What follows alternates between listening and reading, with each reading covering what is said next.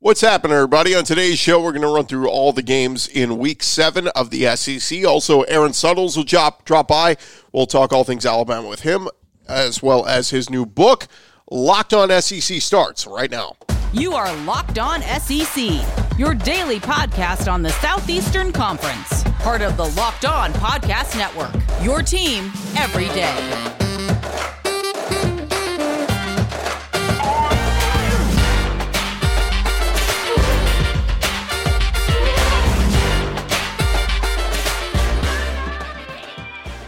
And what's happening, everybody? Welcome into Locked On SEC. It's great to have you guys along. This episode of Locked On SEC is brought to you by Sling TV. Don't miss this week's matchup between Tennessee and Alabama right here on Sling. Sling, the TV you love for a price you'll love. Try it today. I'm Chris Gordy. Thanks for making Locked On SEC your first listen every day. Remember, Locked On SEC is free and available on all platforms, including YouTube and at LockedOnSEC.com. Let's jump into it. Let's go around the conference. Boots out to the right. Takes the handoff. Throws what a catch! Around the conference. And we start taking a look at some of the games around the conference this weekend. We'll start on ESPN at 11 a.m. Central. It is 3 and 3 Auburn at number 9 Ole Miss. The Ole Miss Rebels are around a 15 point favorite, according to our friends at Bet Online. Jackson Dart had his breakout game this past weekend, passing the ball. Of course, the Ole Miss rushing attack has been so, so good. Quinshon Judkins with almost 600 rushing yards and eight rushing touchdowns. But Jonathan Mingo had his breakout game receiving over 500 yards receiving on the season now with Jackson Dart throwing him the football. And it just feels like Ole Miss and the offense. They can run it, they can throw it. What can Auburn do? Not a whole heck of a lot. We're going to take Ole Miss minus the 15. Feels like they will cover this number, and it feels like come Monday morning, we'll be talking about Bryan Harsin, no longer the head coach at Auburn. At 2:30 Central, 3:30 Eastern on the SEC Network, it'll be 3 and 3 Vanderbilt at number 1 Georgia. Georgia 6 and 0. They are a 38 point favorite. Look, it's a lot of points. I know Vandy's not great. They just give up a ton of points and yards to Ole Miss last weekend. But we're going to take Vandy plus the 38. It's just too many points. Stetson Bennett has been good but he hadn't been that good. So we're going to take Vandy plus the points. I think Georgia still wins this game. They'll get to 7 and 0, but give us Vandy plus the 38. The uh, big game in the afternoon, 2:30 Central, 3:30 Eastern on CBS. It's the game of the week. It's number 3 Alabama at number 6 Tennessee. Both teams undefeated. Nick Saban saying this week Bryce Young has practiced some this week. He said I think it comes down to how does he feel? How do we feel that he can throw the ball efficiently enough? He's going to hurt himself, or he's not going to hurt himself by doing it. I just don't know how much it will hurt him if he does it. He's done it on a limited basis. We think Bryce Young is going to be a go. And if he is, and he's healthy, this one will be very tight. BetOnline still has Bama as around a seven point road favorite. We're going to take Tennessee in the points. I think prime spot for Tennessee to get it done in Knoxville. That place is ready to explode. We're going to take Tennessee plus the seven, and Tennessee in the straight up upset. They get the win over Alabama. Also, 2:30 Central, 3:30 Eastern. It'll be three and three Arkansas at four and two BYU. This one is at a pick 'em according to Bet Online. I guess we're going to take Arkansas, man. They're on a three game losing streak. I know BYU is very good. Kalani Sitake's a very good head coach. But Rocket Sanders, man, almost 700 yards rushing, leads the SEC, five rushing touchdowns. I think the ground game from Arkansas will get it done. And Arkansas gets out of Provo with a close win. Give me Arkansas in the pick 'em. In the two night games, we'll get Four and two LSU at four and two Florida. The Gators around a two and a half point favorite. This will be seven o'clock Eastern on ESPN. This is a big game for Billy Napier. Not so much for Brian Kelly. Look, Brian Kelly was expected to go seven and five this year in year one at LSU. LSU can lose this game, and they're not going to lose faith in Brian Kelly. This is a big game for Billy Napier because he wanted the LSU job. He threw his name out there in the hat, and LSU didn't even consider him. They said, We're not interested. We're going big game hunting. We want a big name. They went and got Brian Kelly from Notre Dame. Billy Napier needs to stick it to LSU and say, Hey, you don't want me? How about this? Let me beat you in the swamp. Florida, like I said, two and a half point favorite. Give me Florida minus two and a half. The Gators with more to play for here than LSU. The LSU offense so inconsistent. Jayden Daniels unable to get much of anything going last week against Tennessee. He's going to have to prove it down in the swamp. Gators didn't look great last week in the win over Mizzou, but the defense getting it done. Jaden Hill with the big pick six and another interception. So we will take Florida at home in the swamp. And lastly, it's four and two, number 22 ranked Kentucky hosting 5 and 1, number 16th ranked Mississippi State. Mississippi State, a four point road dog at Kroger Field in Lexington. Sounds like uh, Will Levis is going to play, but Will Rogers has been outstanding, man. 2,100 passing yards, 22 passing touchdowns. They got the ground game going with Dillon Johnson, 402 rushing yards and three touchdowns. Give Mississippi State minus the four. I think Kentucky's going to put up a better fight this week with Will Levis back. But that offensive line for Kentucky concerns me. I think Mississippi State gets it done. I think they get the road win in Lexington. Give me the Bulldogs minus the four at Kentucky. And there you have it. Those are our picks for week one in, or week seven, rather, in the SEC. It is past the halfway point, and it is the prove it mode for a lot of these teams. So that's where we are this week. Coming up next, we're going to talk all about the Alabama Crimson Tide with Aaron Suttles. He's got a new book out on Nick Saban. We'll talk all about that with him. You don't want to miss it. Keep it locked right here on Locked On SEC. This episode is brought to you by Underdog Fantasy, the easiest place to spice up college, the college football season. Of course, uh, if you go to the Underdog website, you can uh, check out all the players that they got going on there right now. They got the uh, Gators quarterback Anthony Richardson. Are you higher or lower than 200 and a half uh, passing yards? He has been trending in recent weeks, so that would be a good one to go. Of course, they got Stetson Bennett on there and Auburn. All different picks that you can get in on. Go to Underdog and make your picks just like I did. It's easy to play and available in over 30 states. Just pick between two and five players across any team, not just, uh, you know, if, you're a certain fan of a certain team, you could pick across several other teams to decide if they will finish higher or lower. One of the easiest fantasy to play games out there. You can win cold hard cash in a single game. Sign up with our promo code Locked On. That's L O C K E D O N. One word, and Underdog will double your first deposit up to 100 bucks. Deposit 100 bucks Get 100 bucks free. Go to underdogfantasy.com or find the Underdog Fantasy app in the App Store or Google Play Store. That's Underdog Fantasy. Promo code locked on, one word. Get in on the fantasy on, on the college football pick'em action today.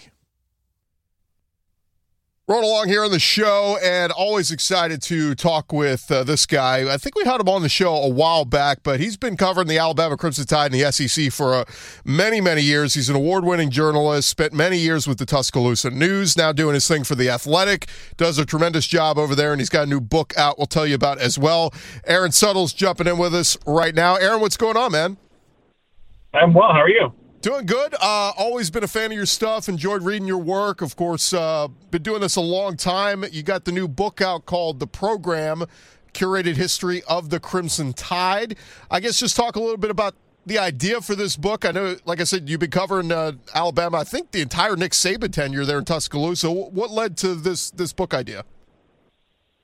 Yeah, well, I think that's it. The fact that my career has paralleled um, the greatest college football dynasty of all time with Nick Saban. Um, I've been very fortunate in that regard. So I felt like I've had a front seat to, to history, and I wanted to document some of it in in a way that's an easy read for, for fans. It's not a, a narrative story from beginning to end. It's a bunch of different stories within it. Covers players like Julio Jones and Minkah Fitzpatrick, Damien Harris, guys like that, and, and, and the coaches that we've seen along the way. Lane Kiffin, assistant coach Kirby Smart. So uh, and, and then there's obviously, you know, talking about Nick Saban and, and his what he's done in college football, which has been unparalleled, and and also how he's done it through, and, and that's been through recruiting. So, um, bunch of little vignettes throughout the throughout the book, and I hope people enjoy it. What what's so tough in this day and age, Aaron, of, of this day and age of podcasts and bloggers and uh, you know, some some guys refer to them as blog boys. Is you get a lot of fandom crossover. You get people who maybe you know not so much unbiased anymore, and and sometimes in some realms, I guess it's okay to be a fan of the team as well. But I think you've always done a good job of, of remaining unbiased. And uh, interesting, the guy who did the foreword for your book, Rece Davis, where he's almost a guy when you watch him on game day and you see him on ESPN, like you would never know his connection to Alabama, which is pretty, you know, speaks to what a great job he does. But got to be a cool honor to have Rece Davis uh, a little bit part of this book as well. Yeah, it was a huge honor. He's a hero of mine. We're from the same part of the state of Alabama.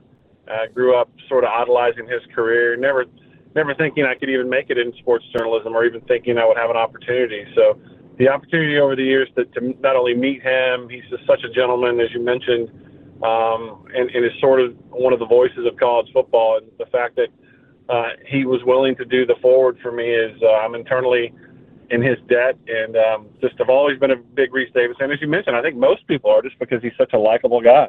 Yeah, and then even if you get to know him a little bit more as a, as a person and his faith and all that kind of stuff, really, you, you really start to admire the guy even more uh, on the person he is. Um, I don't want to give away anything too much from the book because we want people to go buy it and read it. But give me a story or two that you just really, when you started this, you're like, oh man, I have to include that in the book.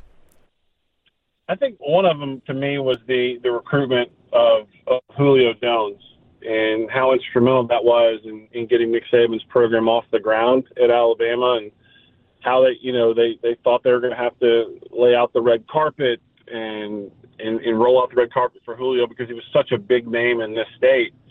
But it, when it came down to it, Julio just wanted the truth. He didn't want he didn't want to be promised anything. Um, he didn't want to be treated like a big deal. He just wanted to come in and work, and that actually lined up perfectly with Nick Saban because he's not going to promise you anything. And so uh, there's one story about Nick Saban um, being being down in in the Foley area of Alabama recruiting uh, Julio and, and stopping off at a Kentucky Fried Chicken and visiting Julio's mom who worked there, who was just covered in flour, and giving Nick Saban a big hug, which transferred the flour and the grease out of his suit, so sort of ruined his suit. But uh, Nick Saban was not going to miss an opportunity to get some FaceTime with Julio's mom. So that, that was one that stood out to me. no, no, no. That that's uh, that's a great story. And yeah, hey, look, it's it's the the day of recruiting. Anything to get the kid uh, by any means possible. Um, eh, as you've covered him throughout his career, and he gets up there in age, and obviously the the conversation always comes up of how much longer does he even want to do this. How has he evolved, at least from all that kind of stuff, from the day to day coaching to recruiting and all that? Like, how much is on autopilot, and how much is he still very much hands on involved day to day?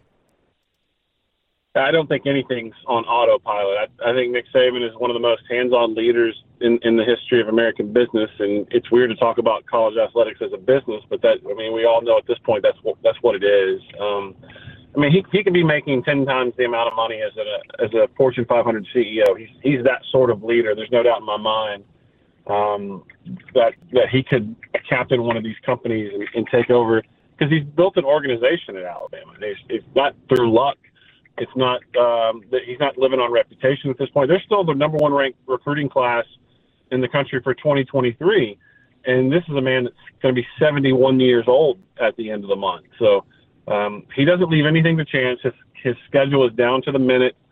Um, he has everyone's role within the organization is defined. Their jobs are defined, and it, it's very quickly evident if someone is not doing that job and that person's not there within the organization very long. So um, Nick Saban is just a phenomenal leader, and he knows that he's only as good as the athletes that he can attract to his campus. And because of that, he makes recruiting his number one business, and business has been pretty good for Alabama.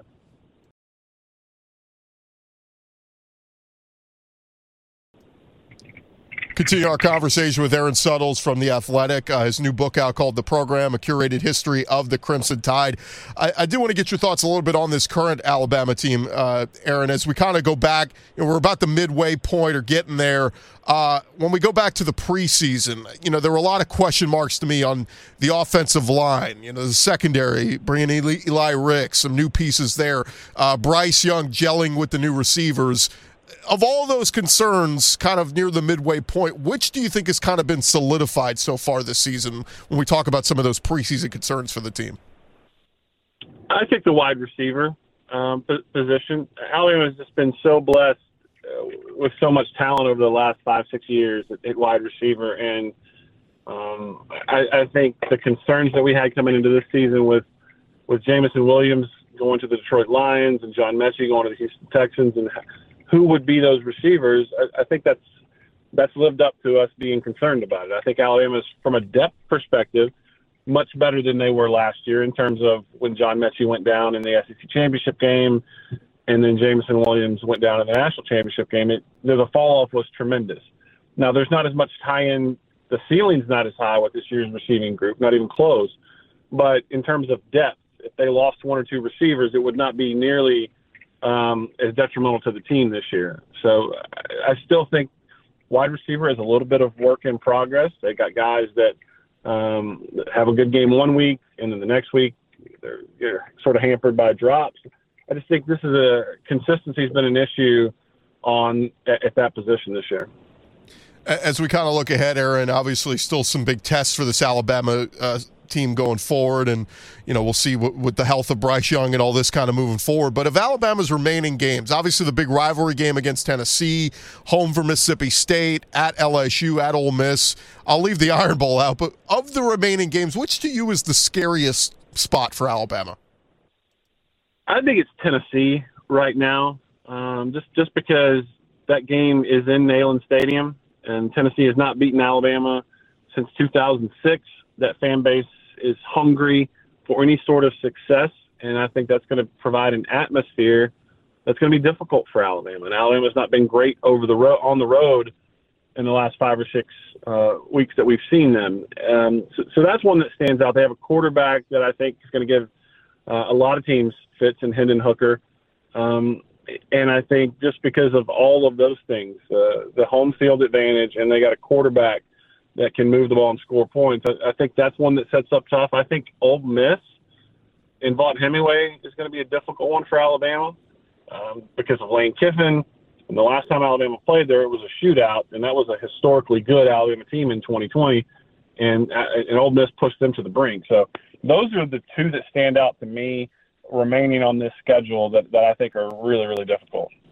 And I do want to ask you, as of this recording, uh, Bryan Harsin's still employed by Auburn, but d- does it feel like we're kind of just delaying the inevitable when it comes to uh, what's happening on the plains? I, I think without question, the, these two parties are headed for divorce.